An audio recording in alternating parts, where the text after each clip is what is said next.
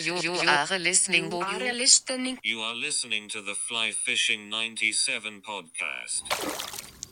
Um, I did go back in August to uh, Bulgaria, where I'm originally from, and I had some incredible river fishing. Um, there's a tailwater now that um, been very well stocked, and it has some an amazing number of monster browns in it.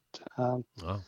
And I got to experience something that I've never never happened to me before in fly fishing. It's uh, that we kind of joyfully called called that fishing dry streamers, but basically we're fishing floating streamers, almost like a dry fly. But you know Huh. the streamers were pretty big because it was it's it's a tailwater under a power dam, and when the turbines start running, there's a bunch of these baby walleye that come floating belly up on the, on the surface, and those big browns are just trashing on them. Huh.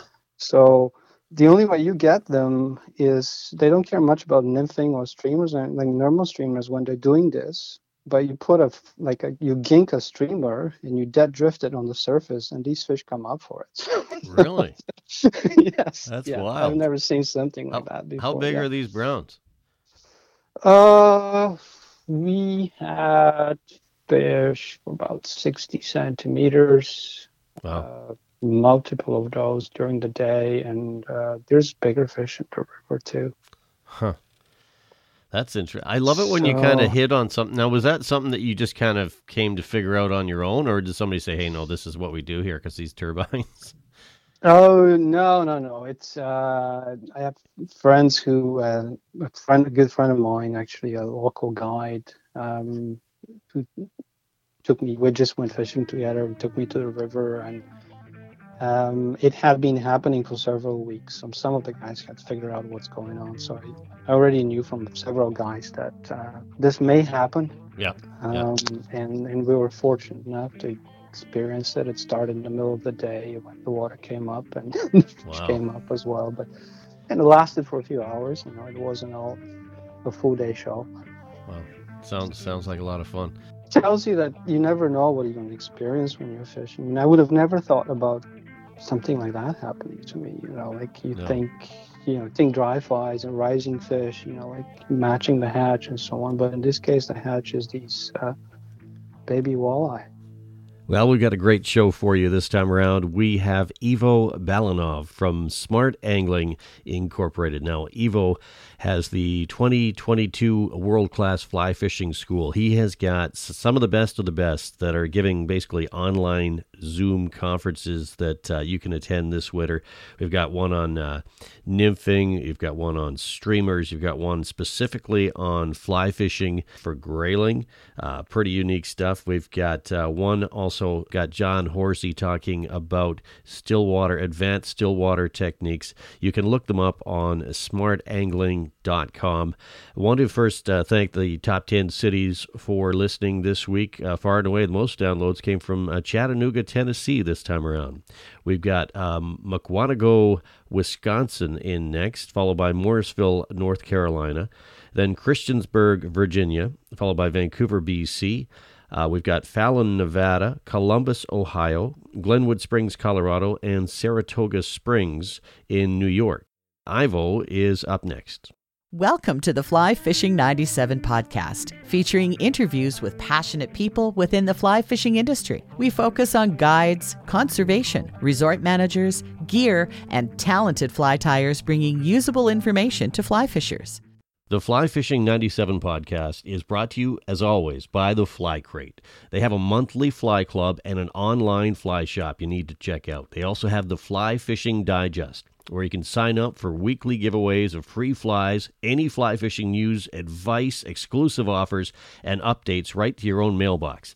Join the club today with quarterly seasonal boxes for big savings. Attractor patterns, barbless flies, Euro nymphing flies, dries, streamers, stickers, gear, accessories, gift cards, and of course, the monthly fly shop. Check out theflycrate.com. Fly fishing made easy, offering free shipping. Explore the ins and outs of fly fishing while discovering savory new fly fishing flies each season. That's theflycrate.com. Here's your host, Mark Hopley.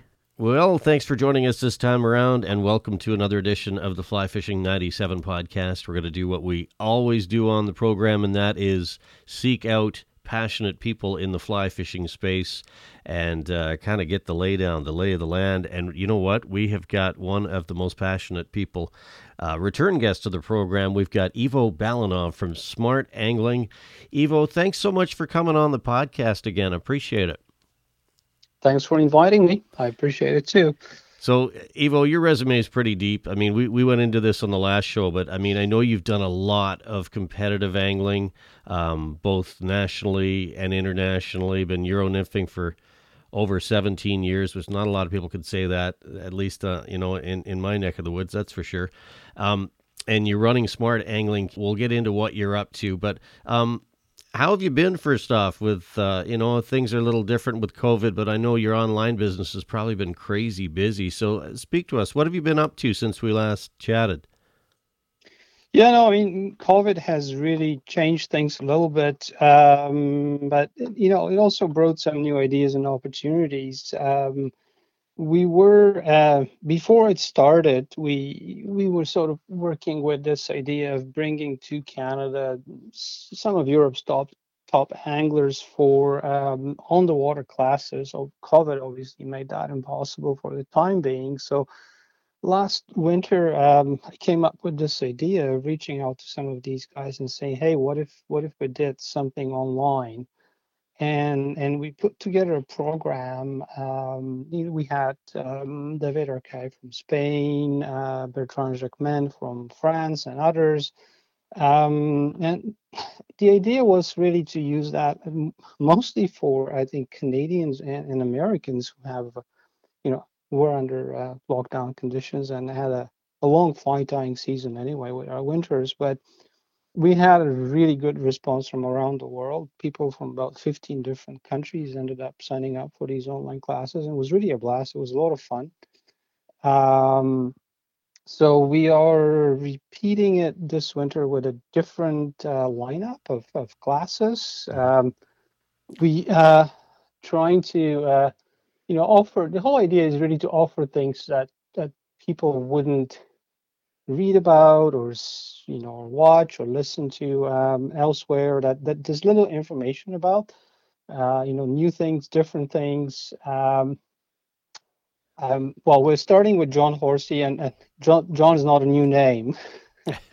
But uh, you know we'll get him to talk about some of the the latest development in some still water techniques that i think are still relatively unknown um, here in Canada, or few people know about them. And, and John's absolutely amazing. He's a great character too. Just a lot of fun to listen to. I him. can't wait. I Actually, uh, can't wait. I did sign up for that course, and as soon as I saw you post that on on the on your Smart Angling website, I'm like, okay, I've always wanted to kind of sit down and really listen to John speak because he really seems dialed in. So this is like the 2020, 2022 are you calling it world class fly fishing school basically? So you've got these these classes whether they're still water specialists or uh, euro nymphing or uh, streamer patterns. It, it, you're just trying to kind of dig a little deeper? Is that where we're going here? Yeah yeah d- dig a little deeper um, and cover things that haven't been covered so much. I mean you mentioned euro nymphing euro nymphing there's just so much about euro nymphing these days if you go online that's what everyone's talking about but the I, I think it's bringing some misconceptions as well because uh, throughout the years that I've I've been competing and had the opportunity to go to some international competitions and world championships and and witness firsthand what some of those really good anglers can do. Um, it's not all about nymphing. Um, under certain conditions, uh, dry fly will outfish nymphing, believe it or not. Mm. Um, so with streamers. Um, so it's really, I think, being successful is about having a bigger palette of things. Right. Uh, you know, of you... what you can work with. It's it's also, I mean, enjoying fly fishing, experiencing different things, and having fun. You know, if you're only digging into a single technique, um, I don't think it's so much fun, honestly. Uh, right. Like kind of. Diverse, it is, yeah, diverse, it is very productive to nymph. I mean, and nymphing itself has a, a ton of variations as well, but I mean it it started in the 70s in competitive fishing. So, but a number of other things also have been developing in competitive fishing, but you know, not all of them have become so so widely known, and it kind of comes and goes in waves, as you know. Like, who knows? In a couple of years, maybe we'll be all thinking about something else anyway. Well, do you know what Um, I, I find real interesting, Ivo, is the fact that now you it's it's not enough to have one specialty, especially when it comes to the competitive angling. I mean, you, you're either on still water and or moving water, so you've got to really specialize in more than one area. Have, have you noticed that in the past few years? Because it used to be okay. This this guy's known as a Euro nympher, or this gal's known for still water, but there's a lot more crossover in the last few years. I, I think. Yeah, I, think in in uh, I mean it, it's probably becoming the case here in Canada as well, but I think in international competition it has always been the case. Mhm. Um, you know, they they are um, the World Championship is in a different country every year. Sometimes it's you know predominantly lakes, sometimes predominantly rivers. It's almost it's almost always a mix of some kind. But even on lakes and rivers, the conditions can be very different depending on where it ends up being. And, and even here in Canada with our national championships or provincial championships, a big variation of conditions. So Mhm. you cannot really go, go to all of this with one or two techniques. Um, you kind of need a much, much bigger palette Right. um, of things to work with. And, and as I said, if you're not competing, it, it's still a lot more different things to explore and experience and you know being ready to to catch fish in different conditions so Mm. uh no it's i mean i was probably one of the the handful of people that started nymphing in canada back in the day but i have to say that as as i went through my own journey one of the things that i've learned and i really appreciate is that it's not all about the nymphing um personally i mean i'd say i probably like fishing dry flies a lot more when i can Yeah. I- I um, hear you. And and I really like to that to experience the fact that in some conditions you can actually outfish somebody that's new thing with fishing dries. Not every day, but you know, every now and then it happens. hmm So you know it, it's really you got to be flexible and and also it's, I think it's just a lot more enjoyable to to try all of these things. Well, I think your timing is, uh, as usual, perfect. I mean, um, we're heading into the month of January here, and and and we're, recording this in the winter of 2022, and is a perfect opportunity. Uh, a lot of people aren't able to get out with, uh, you know, things start snow starting to fly and whatnot in in cooler regions of the world, and it's maybe a great opportunity to just kind of sit back and and and you know hone our skills from home if we can. So tell us about the the lineup that you got. Now, I know you have John Horsey coming, Stillwater specialist. Uh, when it, when is that uh, Zoom call or that conference, if you will? Uh, John, that's going to be our first class this year, and that's coming up in a couple of weeks on the 22nd of uh, January.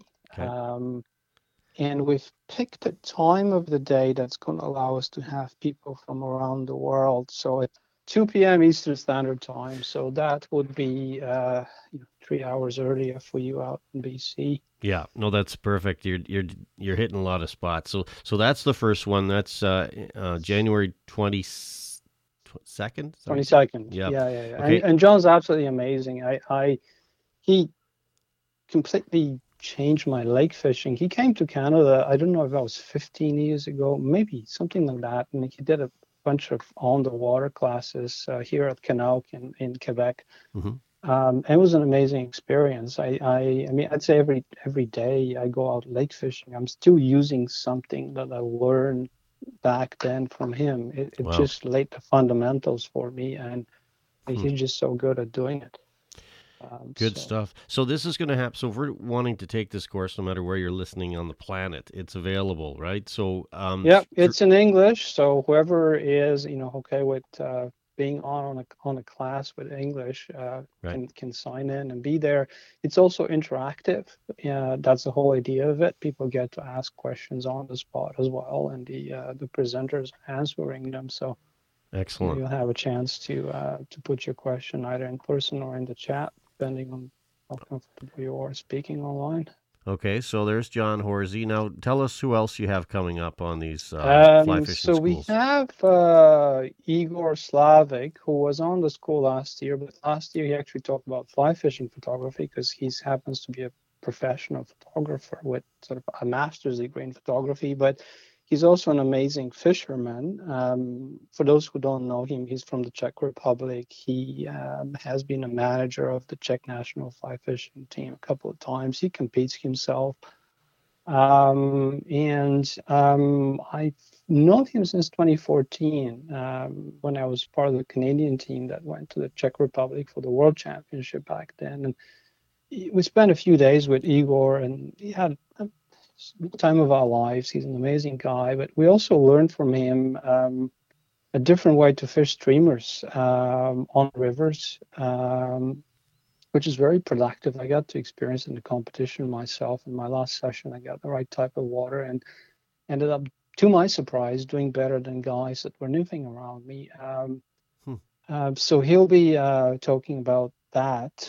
Uh, can you, that's on. Can, can you uh, throw us some hints? Yeah? Can you throw us some tidbits? Like when you say a different way to fish streamers, that kind of piqued my attention. Give us the Cole's Notes version. So what, in a nutshell, yeah or can you? Well, in a nutshell, you, you you're not you're using a sinking line as opposed to a floating line. Mm-hmm. Um, so that makes it a bit different. Uh, you're not fishing one streamer; you're fishing two or three. Right. Uh, that are uh, you know that basically spaced out in a particular way on the line, and there's a particular way to cover the water. So you pretty much cover uh, pretty much you pretty much cover everything um, under the right conditions with this thing, and you do it quite quickly and efficiently. So. Hmm uh, you know, when when the conditions are right and you, have a type of fish that are going to chase streamers, uh, you know, the right type of water, uh, this is really deadly.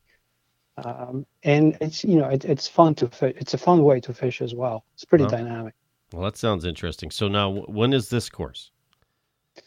Um, so Igor's going to be on February 19th. Okay. So that's another Saturday. We sort of keep trying to get the courses on Saturdays because that right. helps us cover cover people here, cover people in Australia and New Zealand who are a day ahead of us um, on the weekend. And it's the same thing, 2 p.m. Eastern Standard Time. Okay. That will be 11 a.m. yours, I think. Yeah, perfect. Um, yeah, for North America, that's that's a sweet spot for sure, and I think Saturday makes a lot of sense, um, especially in the winter. you know, yeah, yeah. it's not as much fun drilling a hole through the ice as as we know. Um, well, in my mind, anyway. But um, so, who else do you have coming up then, Ivo? I know you have uh, a couple. On February 5th, um, actually, that's sooner than Igor. On February 5th, we have uh, Bertrand Jacquemin from France, mm-hmm. who uh, who was on the school last year as well, but with a different presentation. Um, Bertrand's going to talk about something. I don't know if somebody's ever done a class on that, but it's fly fishing for grayling in competition. And hmm. um, I mean, if you follow international competition, especially European competitions, very often grayling is one of the predominant species uh, in uh, world championships and European championships. Uh, in European grayling, it's far not as easy as our Arctic grayling. It's almost uh, looks the same but behaves completely differently. Hmm. Um, and it doesn't fish exactly the same way as trout does. Right. Uh, so you know, if uh, I think if if if anyone's interested in, you know, getting to Europe in some way, being part of those competitions, even just fishing for European grayling, uh, that's Bertrand's probably one of the most skillful anglers in the world. Um, he did. That's going to be probably a. I'm not. We'll see what exactly he talks about. Definitely, there'll be nymphing there. Mm-hmm. Uh, but you know, nymphing's not the only way to catch grayling. Um, Bertrand, I think, for a long time held, or probably still holds, the the world record for the most fish caught in a session. Um, I think it was something um, some crazy number, and he did it actually on a competition where it was a one fly comp. You hmm. couldn't fish more, and and he was fishing for grayling. Wow. Um, so he, he may have a few things to share. Yeah, absolutely. Um, well, that's good stuff, and and that's that's unique. I mean, are you finding that, that in some of these courses you need to get a little more niche down than than the past, if that makes sense?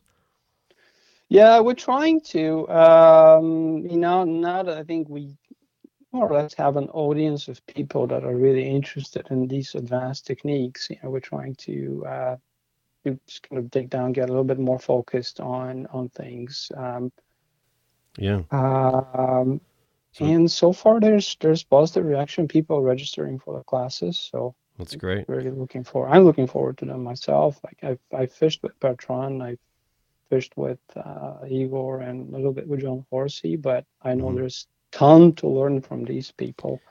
So we got Bert, Bertrand specializing in grayling, at least uh, in this seminar. Um, we've got Yeah. streamer fly fishing with Igor. We've got John Horsey doing the Stillwater thing. You mentioned there's another Stillwater um, session. Yeah, there's one, uh, and that's um, my uh, teammate Ian Troop and, and I are doing one class on Stillwater as well. And we did one last year, which was meant to be sort of a general introduction to uh, loch style fishing, and had very positive reactions from the people who signed up. And some of them asked that we we get a little bit more, uh, like break it down into into pieces and dig in a little bit uh, this season. So that's what we're doing. We, we're going to have a class on on fishing sinking lines on still waters. nice. Uh, because the uh, what John's going to talk about, John Horsey, he's going to talk about sort of the other end. He's going to talk about fishing dry flies on lakes, the washing line, um, which a lot of people talk about, but not that many people actually understand. Uh, and fishing buzzers or chironomids, which I know is a big for you guys out west. Yeah, so Huge. hopefully that's going to be uh, interesting. And, and you know, John's a, an absolute wizard at that. Perfect. I'm I'm looking forward to it. And when is your course that you're you're doing with Ian? Uh, that's going to be on the 5th of March. Okay, March fifth. Okay, Yeah. so now if if someone's sitting here uh, going, okay, I want to sign up for these. What's the best way to do that? Is it to head to your to your website? Yeah, you just go to smartangling.com and you will see a little tab there that says instruction. So the whole program is there, and you can register for any of the classes that that, that you want. Hmm. Uh, Yeah. It's as simple as that. You sign up, and we send you the uh, the link and some instructions, and uh, there we go. Ivo, maybe you could tell us what, what you've been up to with, with the company because I've noticed you've added quite a few products since we last talked. I know I have uh, I picked up a bunch of hooks from you a while back, those Hanak hooks, and I, I know you've got a a real close relationship with those guys. Why don't you talk about um, you know Hanak and some of the, some of the products you're carrying in, in your online Yeah. shop? Yeah, absolutely. We've uh, we've expanded the the the range of, of models of Hanak hooks that we carry, um, cooks, and uh, um, you know some of the well-established models also have new sizes now, like the 230 BL, that famous lake fishing hook now comes in size 18, for example. You know, a few things like that. Um, Hanak also has now uh, pike and musky hooks, and we've tested them here in Eastern Canada, and they're absolutely amazing um, and very well priced.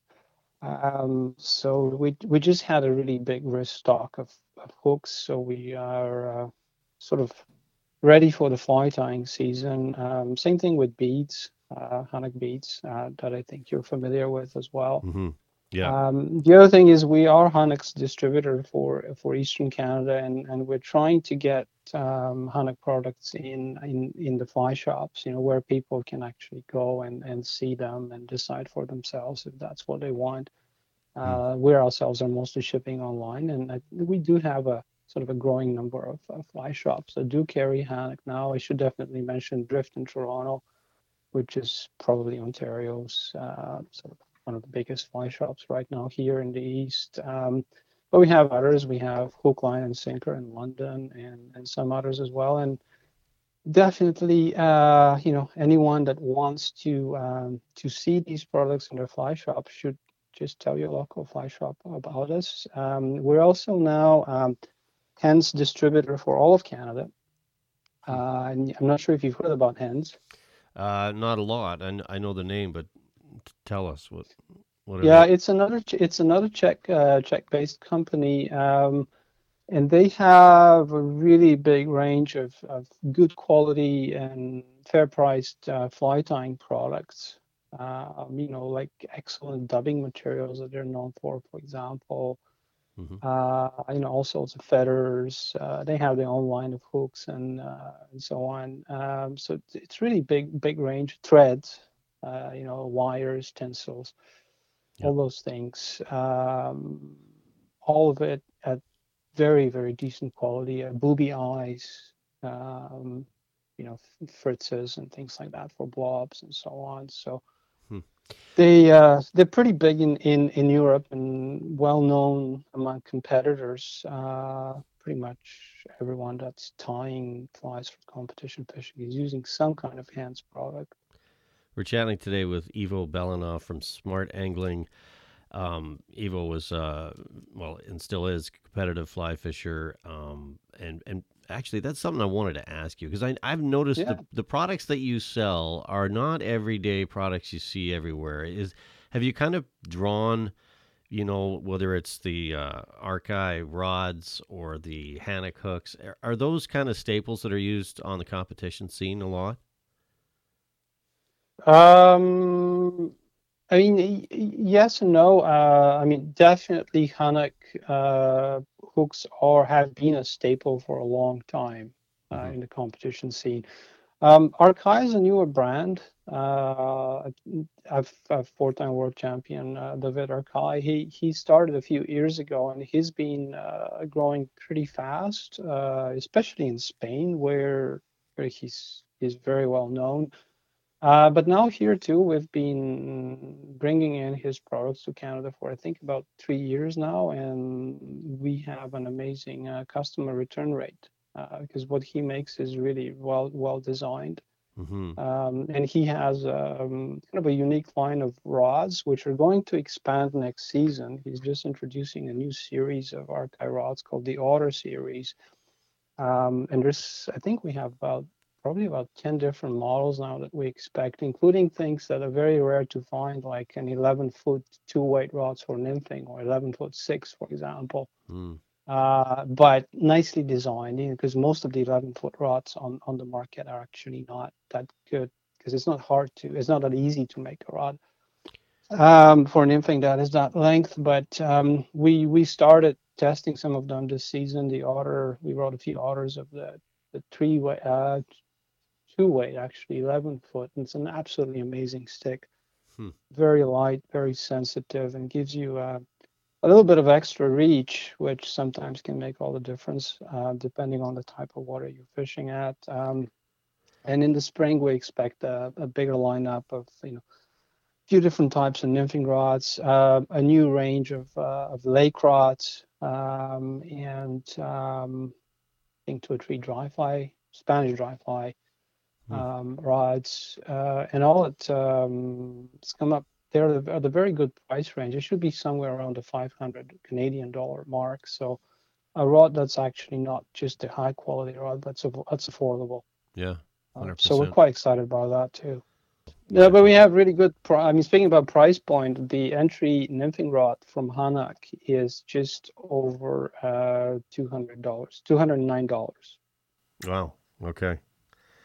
And uh, you know, very very affordable if if you if you want to start nymphing and you know you're not absolutely sure if you're gonna like it or you just that's the budget you're working with.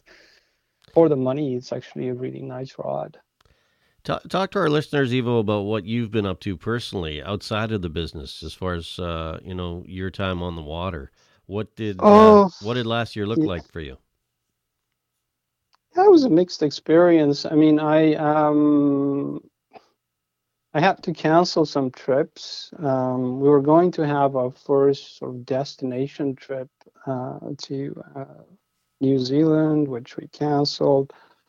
Um, I mean, I fished a fair bit in my home waters here in uh, around Ottawa, and uh, typically I fish a lot in the in northern New York State, but because the border was closed, I couldn't do that last season. So um, I ventured out east into uh, Quebec a little bit further east than I usually go, and found some nice brook trout waters, and that some of my friends showed me. Um, I I did a lot of nymphing for bass, believe it or not, since I don't have that much trout around here in the Okay. rivers. Um, I did fish uh, lakes for trout. Uh, we still have pretty decent fishing here for that.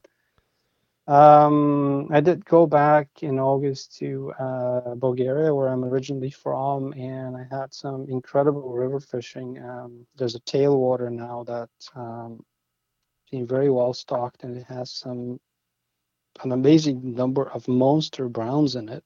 Um, Wow.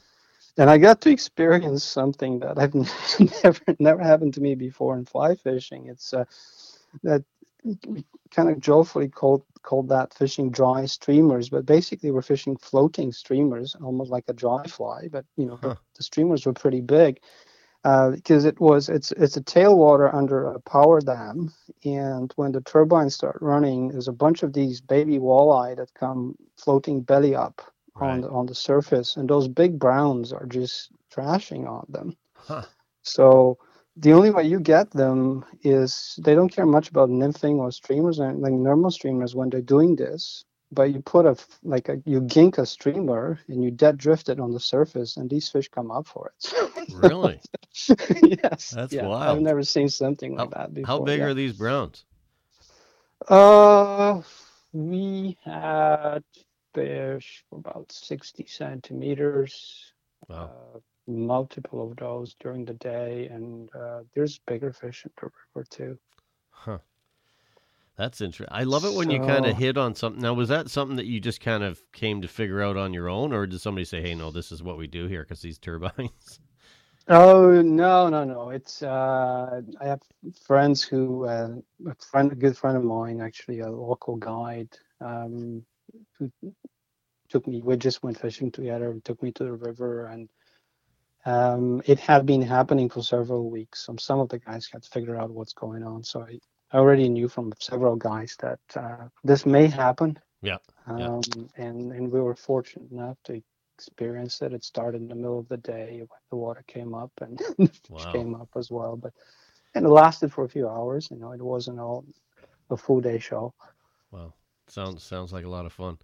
So It just tells you that you never know what you're going to experience when you're fishing. I mean, I would have never thought about something like that happening to me. You know, like you No. think, you know, think dry flies and rising fish. You know, like matching the hatch and so on. But in this case, the hatch is these uh, baby walleye. Wow, that sounds like a lot of fun. So, t- talk to me about the, um, you know, the the show circuit. Is are you? I mean, I know eh, where we're at, things are still uh, kind of not in lockdown, but it's definitely kind of quiet on the show front. Things are starting to pick up. Are you? Do you have any plans for 2022 to get out there at all? Um, not at, not at this point. Actually, it seems. Uh, I mean, here in Ontario, everything's kind of quiet right now. We're just Yeah. entering another sort of quasi Yeah. lockdown. So I haven't um, Right. haven't really planned anything. I'm, I'm we're mostly focused on you know getting the classes rolling during the winter. Mhm. Uh, you know, getting out the the products to our clients and to more fly shops. And we're also working on some destination fishing, um, kind of trying to develop this this idea of of taking people to unique places, but also with unique hosts, uh, hosts that you know people that are really experienced anglers. So it can be not just the you know the experience of visiting a great place, but also spending time with somebody that you can learn a lot from. Yeah, yeah. And you know, we were going to go. We're going to take a group with uh, David Arcay to New Zealand uh, this Wow. coming March, but New Zealand's still closed for travel, so we're postponing that to uh, 2023. Yeah, crossing fingers that by then the world will be back to normal hmm or to to normal enough so we can start doing this. Um, and we also have uh, now so starting to uh, to get registration for uh, several trips to uh, Slovenia next our winter. And their winter, but their winter is not like our winter. Uh, it's it's fishable, and those are for the um, the huchen or the the taimen uh, that they have in their rivers. That's the time. That's the time of the year where you go and you fish. You know, big streamers for uh, for those big big fish um, with a really good host and uh, you know nice places with good foods and good company. So Sounds very like affordable as well. that sounds like a trip of a lifetime right there. Hmm. Yeah, and Yeah. not that hard to get. I mean, Slovenia is not that hard to get to. It's a Hmm. beautiful place to fish. Uh, some of the nicest rivers in Europe. I, you'd be a perfect person to ask this. Um, I know you do. You know, you're fishing a lot of waters all over the place. Um, anything on your bucket list you haven't been to yet? You're like, I need to go to this lake, or I need to go to Argentina. I need to go to you know Russia and chase taimen. And What's on your list? There's a lot of things. Um, I mean, the one thing I definitely want to do is get back to New Zealand because what happened last time is we were there for with the Canadian team for the Commonwealth Championships. Just just when COVID hit, Yeah. and you know we went through our practice days, and then we had to come back to Canada just before the competition started. We were called back by Fly Fishing Canada, rightly so under the circumstances. We could have been stranded there if we didn't, but it kind of left this. It, you know, it feels like unfinished business, and the fishing was absolutely amazing. Uh, the best trout fishing I've ever had. So, Hmm. you know, as soon as that is possible, I, I really want to get get back down there. Yeah, yeah. Well said. I had uh, we've had a couple members from from your team um, talking about that very thing and how they kind of got stuck. Um, I believe Colette Colette Stroud. Um, Yeah. I think uh, we had her on, and uh, is that Mike Mike Learmont or? Yeah, something? yeah, yeah. They Mike- were all there were there yeah. were two Canadian teams, so there was uh, at least ten of us down Yeah. there. Yeah. Yeah. Yeah, it seems to be a common theme for sure. Um, so I'm curious if you spent a lot of time at the Vice, um, you know, in in the winter so far yet. Have you been tying up a lot of patterns? Um, yeah, we've been tying. Um, I I was fortunate enough to make the selection for the Canadian team that's scheduled to go to the World Championship in Spain uh, in uh, September. Okay. We're all crossing fingers that this will actually happen. Hmm. Um, and so we've been uh, sort of researching some local patterns and and started tying. Right. So that's what we've been doing. So are you doing so is this uh mostly on moving water or is it moving and still water? Just Uh, it's going to be uh, either four rivers and one lake fish from the bank or five rivers. Not completely confirmed yet. Uh, so it's going to be mostly a, a, a moving water competition and difficult moving waters too. so does that mean you're tying on a lot of jig hooks these days or um you know, without giving away too many secrets, what what kind of patterns Yeah. ballpark are you working on or can you can you say? Uh, nibs and dries. Yeah. That's about as vague as you can get. Nips. I'm, gonna, I'm gonna quote you on Yeah. that. Nips and dries. Uh, I, had, I Yeah. had an old boss that used to tell me, said, whenever you're dealing with the media, be professional and very vague. Kudos, you did it. Um, No, I- I, can't. I mean, I, No, I can't because I have I to be it. honest to the team. But I get it. Uh, but no, but you asked me about jig hooks, and I mean, I can certainly say about something that we. It's it's it's, it's kind of interesting to look at that because since I've sort of put the time and, and some of my teammates into learning from some of the different sort of European schools. And speaking about jig hooks and straight eye and like straight shank hooks, um, it's it's quite different from country to country. I don't know who's right, who's wrong. The Czechs will fish jig hook jig hooks when they're nymphing. hmm Uh, but the Spanish will never fish a jig hook. They believe the the kink of the jig is closing the gap of the hook too much, Yeah. and you won't be hooking as many fish. could so see they that. they'll tie everything. They'll tie everything on a straight shank.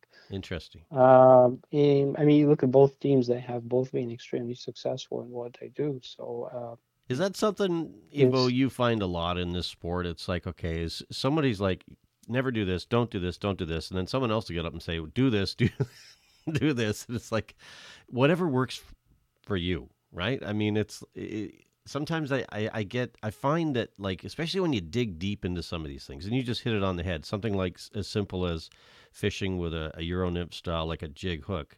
Certain people believe it's going to work better other people don't i mean is is it just a matter of fact of finding what works for you personally or what are your thoughts on that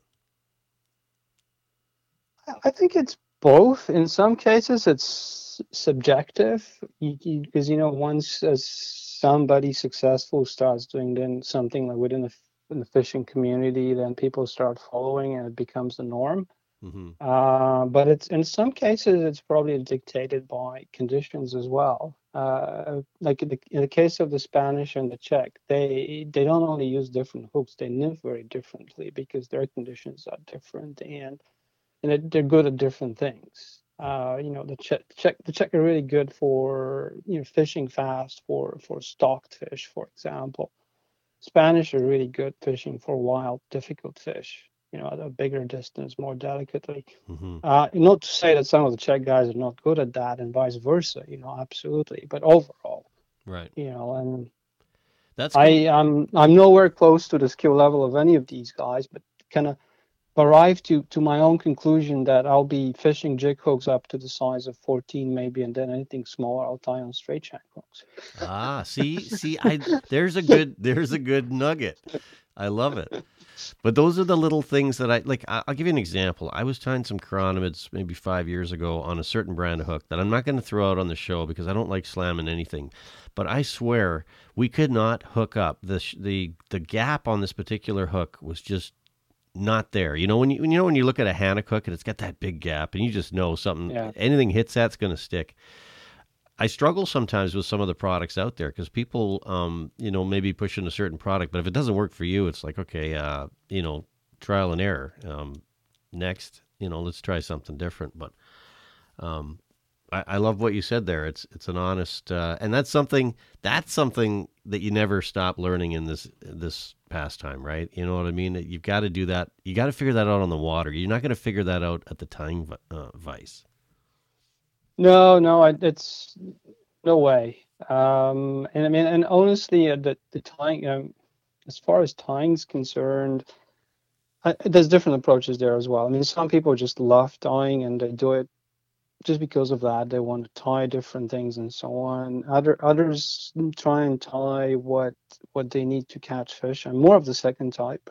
Um, you know, so yeah um, you know, my focus is going to be more on things like, you know, what's the right hook for a pattern? Uh, am I putting too much dubbing on this? It's going to sink the right way. You know, how do I position the bead? What is the right size of bead for this particular size of hook? So it, I get, you know, mm-hmm. proper hook up and that it sinks properly. And you know things that not necessarily affect that much the aesthetics of a fly don't, ne- don't necessarily make it nicer for the ang- uh, for the angler but right um, they do make it work better so i i kind of like to focus on those things uh, but i have absolute respect for the guys that love tying salmon flies you know because mm-hmm. we all this we all do this because it makes us happy. You know, right. I'm sure. You know, I'm, I'm, nobody pays me big money to go fishing, neither uh, to tie flies or to compete. I mean, most of us who compete spend a lot of money on competing. you know, it's not Bass Pro. Uh, yeah. Um, I, so we all do what we we we like doing. So if you like tying salmon flies, go for it. I think it's funny. Like when I when I started tying flies 40 years ago, I thought I was doing this to save money. I, I, look at my tying, no, I look at my tying room, and I'm like, no, that is not the reason. But I will tell you the one thing that I always think of, and, and, and tell me your thoughts on this. You can do variations on a theme till the cows come home. You you can you can recreate like it's not that it's a brand new pattern, but you just put a little hot spot or you use um, two different colored wires or the possibilities are endless. So for me, that's where I get excited yeah. rather than going in and getting something store bought that everyone else has. No, absolutely. And uh, I mean, I think once you start, that's the, the one of the values for me personally in fly tying, tying my own flies is that I can just try and tie what what I believe I need for the conditions where I fish. Mm-hmm. And you know, and play with these little things that you're mentioning and see if they make a difference. You know, if you kind of put a different ribbing on on the same nymph, are the fish going to notice, or right. does it really matter? You know, and you know, do they care for a different bead color? Um, you know, what conditions does a different bead color make a difference in? Uh, you know, all of these things. Um, mm-hmm. So you know, kind of play with them, and th- there will be some. There's some fundamental principles there that seem to be valid at all places, but then there are others that are going to be different depending on the type of water you fish. So, yeah. Ivo, is there any it's, uh, product uh, in the fly tying space that's come along in the past few years that's kind of you know, revolutionized your world or just gone, oh man, I can't believe I tied without this, whether it's a thread or some type of synthetic material? Is there anything, you know, whether it's some of these new Fritz materials or, you know, is there anything that's coming along and kind of you've gone, wow, this is this is great. I don't know how I ever did without it. Yeah. Um, you can certainly share, share something about myself, and I'm far from being any kind of a fly tying master, to be to be honest. Um, I mean, one of the things that um, I really sort of made a difference for me is this thread that we have. It's um, it's it's made by a British company called uh, uh, Fish On Productions. It's the company of a uh, one of England's most successful river fishermen John Tyzack, a good friend of ours. Um, so it's it's called the the Ultimate Tying Silk, and it, it's not the only company that makes this type of thread these days. I think there's a bunch of other brands that have them, but there's sort of these multi-strand but very thin and at the same time super strong threads. And I like tying small dry flies. Mm-hmm. And I hate having big buildup at the head of the fly or anywhere. And these these threads are just laying so nicely on the hook and they have much lower profile than you know a, a typical uh, thread. Uh, and that, that's why I like and they're very strong as well and and you, when you whip finish them you they kind of bury into themselves so you don't actually have to apply glue to those flies as well. Hmm. um, which for for a tiny little dry fly I think makes a difference. Um, also uh, in its floatability probably in some way. Yeah. Um, so that's the thing that's made a difference for me. I mean, some people like love these threads, some people hate them because they're they're they kind of they, they will make your scissors dull. You don't want to use your best scissors yeah. on them. Yeah, they're hard to cut. Yeah, I know. Uh, but you know you won't break them when you're tying no matter how thin they are. And just for tiny little dries i i, I find them great. Hmm.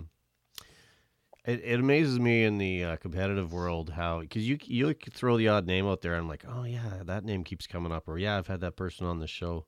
You know david downey by chance yeah, I know who he is. Yeah, I had him on the show, and he was talking about kind of what you, what you're just talking about. You find a certain product, like I, I know he specializes in marabou, and apparently his marabou yeah. is like it is. It is amazing. Yeah, it is amazing. Yeah. yeah.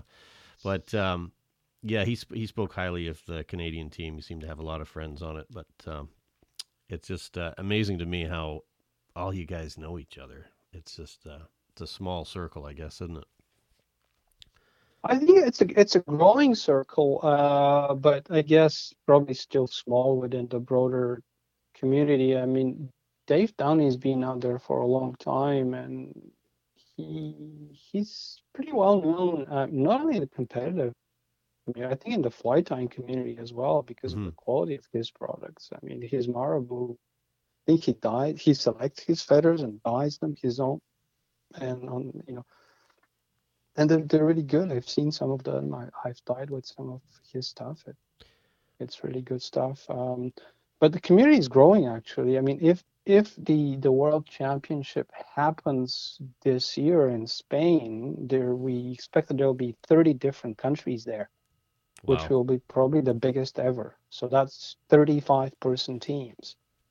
Um, I hope it happens for you guys. I really do. It's uh, I I mean, it's it's one of the casualties. I mean, let's put, put it this way. I mean, air travel is one thing, but getting out on the water and and kind of, um, you know, there's a lot of space out there. So I, I, I can't see it not happening at some point. At some point, we got to get some, some some normality back. You would think, but yeah, yeah. I mean, we're hoping that we will.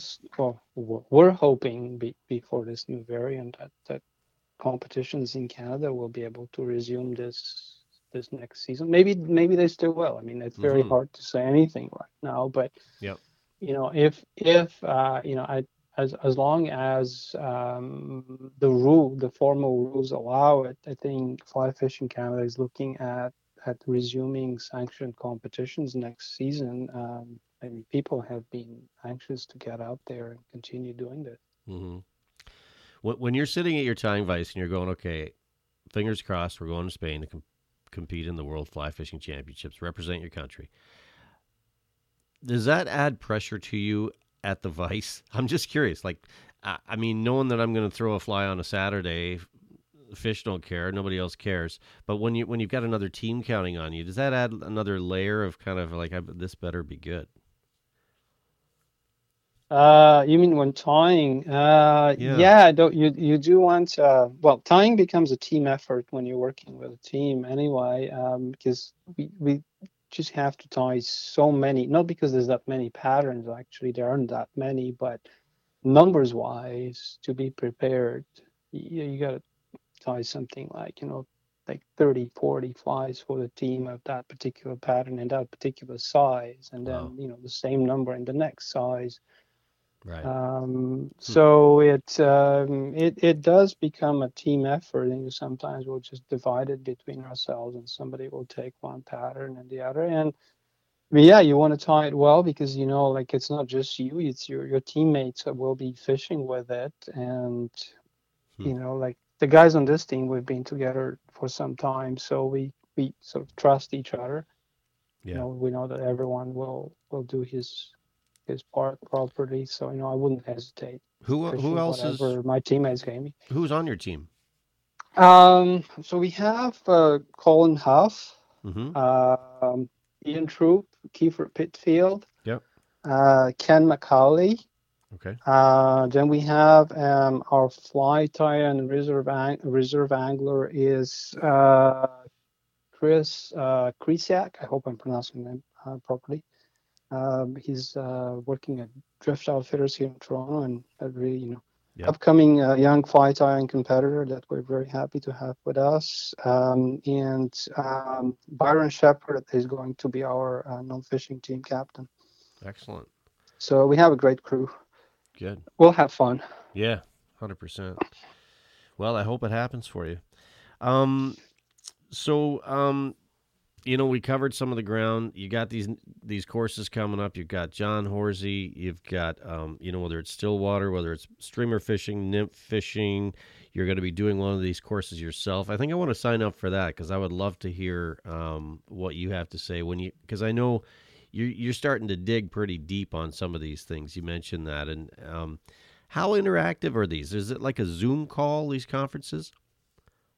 Yeah, there are Zoom calls, so and we try and make them as interactive as possible. Um, so you know, typically the the sort of presenters will will will have some sort of a presentation, but you know, depending on the style of the presenter, we would either kind of finish the presentation and then open it for question and answers, or we would just you know pause every 10 minutes or so as we present and we go to different segments and take time to answer questions. So um, very interactive. That was the idea from the very beginning. Is that you know just you know it's not the same thing like uh, you know watching a recording. It's really the idea is really that you know if something comes up to your mind as you're listening to a presentation, or if you had some questions that things that you've been thinking for a while and you wanted to ask some of these guys. Mm-hmm. That's the uh, that's that's how we run it.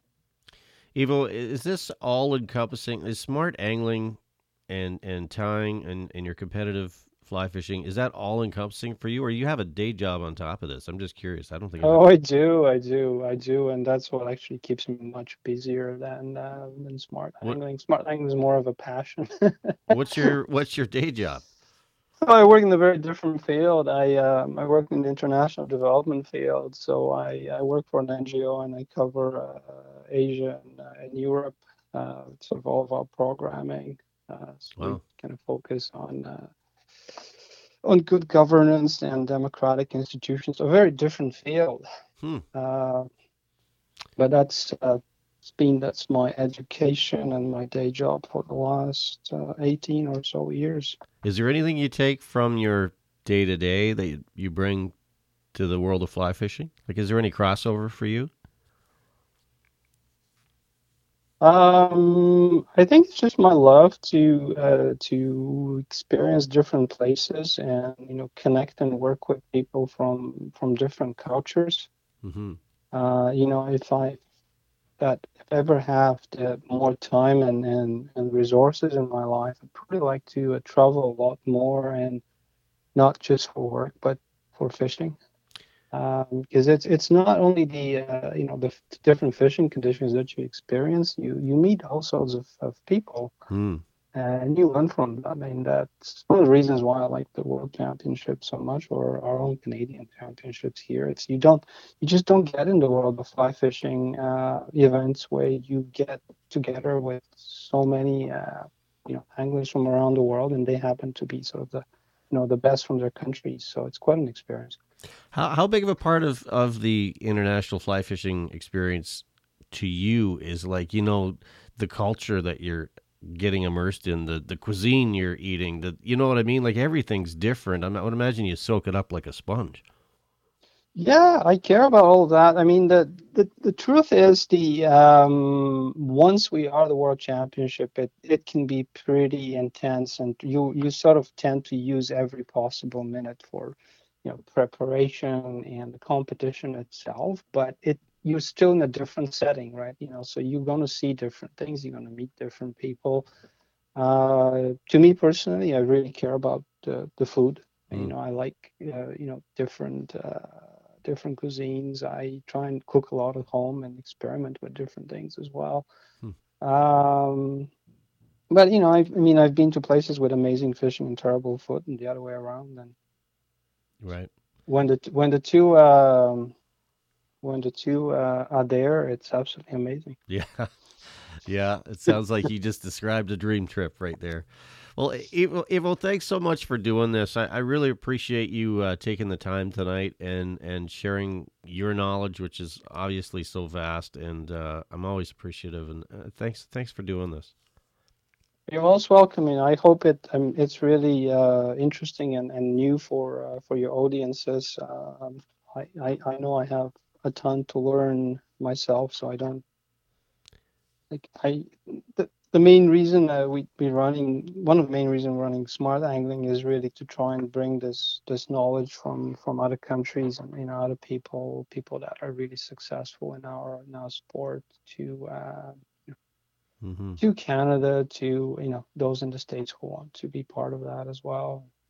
Yeah, I think it's and that's that's why I keep coming back to the competitive space and to to people like yourself because uh, there's so much for us, uh, you know, amateur anglers to, to pick up. You ever have anything going on? Any more um, conferences like this, like your uh, world class fly fishing school? John Horsey and, and, and, and some of the experts you're bringing on. You just let me know and we'll jump on a call at the uh, drop of a hat, okay? Absolutely. You've been listening tonight to a chat with Ivo Balanov from Smart Angling. Check him out online at smartangling.com. Um, competitive fly fisher. They have some really unique um, fly tying and fly fishing gear as well. Check them out online. Thanks for joining us this time around. The Fly Fishing 97 podcast is brought to you by theflycrate.com. Thank you for listening to the Fly Fishing 97 podcast. Your feedback matters.